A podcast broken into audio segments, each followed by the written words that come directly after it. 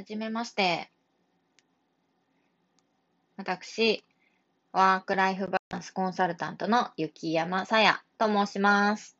今日は記念すべき音声配信1回目、ラジオ配信1回目ということで、私の自己紹介をさせていただきたいと思います。私がですね、今、ワークライフバランスコンサルタントをしているんですが、私がどうしてワークライフバランスに興味を持ったのか、なんで皆さんみんなに必要だと思ったのかっていうところをお話ししたいと思います。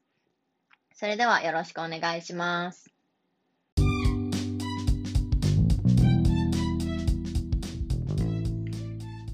今日がですね、初めての音声配信ということで、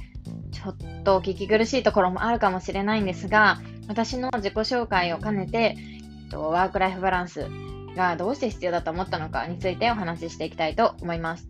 私はですね、まず新卒入社した会社が裁量労働制のメガベンチャーでした。裁量労働制とメガベンチャー、皆さんわかりますかね？裁量労働制っていうのは、そうですね、決まった時間、まあ、一応8時間なんですけど、決まった労働時間の中で、裁量はあげるから、そこで自分が決めて働きなさいよっていうような風土のある会社でした。で、メガベンチャーと言いますと、ベンチャー企業って3人とか4人とか10人以下で始められてるような小さな会社を指すんですけども、もう私が入社した時は1000人ぐらいのベンチャーの中でも大きい会社っていうことでメガベンチャーって呼ばれてました。私はこのような IT 企業のえー、メガベンチャー企業に大きい大きいですけどベンチャー企業に新卒入社をしました。で、私はですね、新卒入社した会社で、セミナー運営をするような部署に配属をされて、しばらく仕事をしていたんですが、えっ、ー、と、私の直属の先輩が夫の転勤についていくっていうことで、急にお仕事を辞められて、で、その後、私はその先輩の仕事も私がやることになり、仕事の負荷がかなり高まりました。そして、その後、ついに体調を崩してしまいます。で、周りの同期はですね、毎日深夜まで残業して、それで成果を上げているような会社でした。でも私はもう体調を崩してしまって、一度休職もしたので、えー、それ、私がそれ、私にはそれができませんでした。で残業ありきの働き方をしている同僚と同じ土俵で私が評価されるのがとても辛かった息苦しさを感じたっていう経験があります。残業ありきで働いている同僚には私のように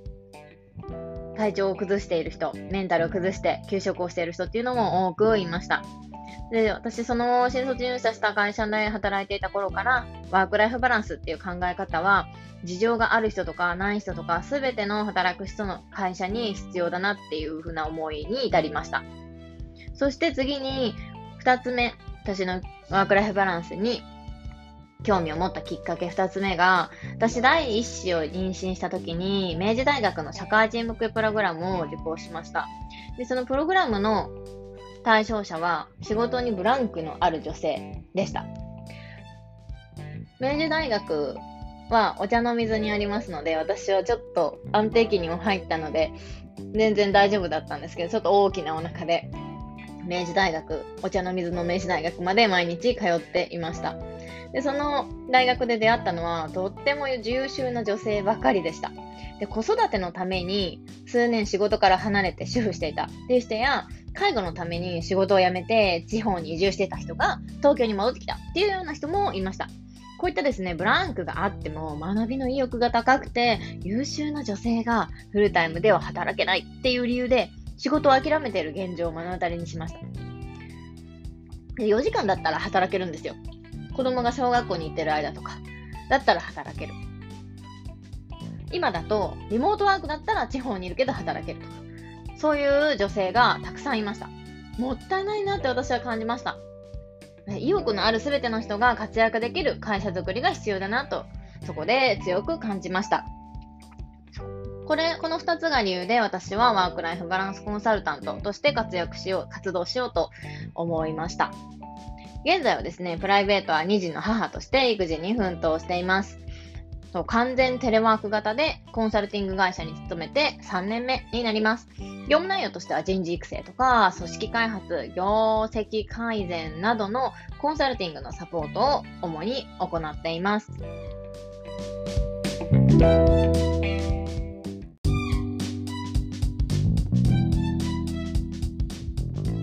私の初めての音声配信を聞きいただきありがとうございました。これからですね、私はワークライフバランスのトピックを中心に働きやすさとか働きがいについてお話ししていきたいと思います。この他には私が今勤めているコンサルティング会社で SDGs について中小企業の取り組みを広げていこうっていうような活動をしていますので、そちらの話題も触れるかもしれません。と、私が自分軸手帳という手帳の運営メンバーをしています。そこの運営の仲間から得た気づきやと仕事に役立ちそうなトピックを抽出して、こちらで皆さんにお伝えしていきたいと思います。それではまた。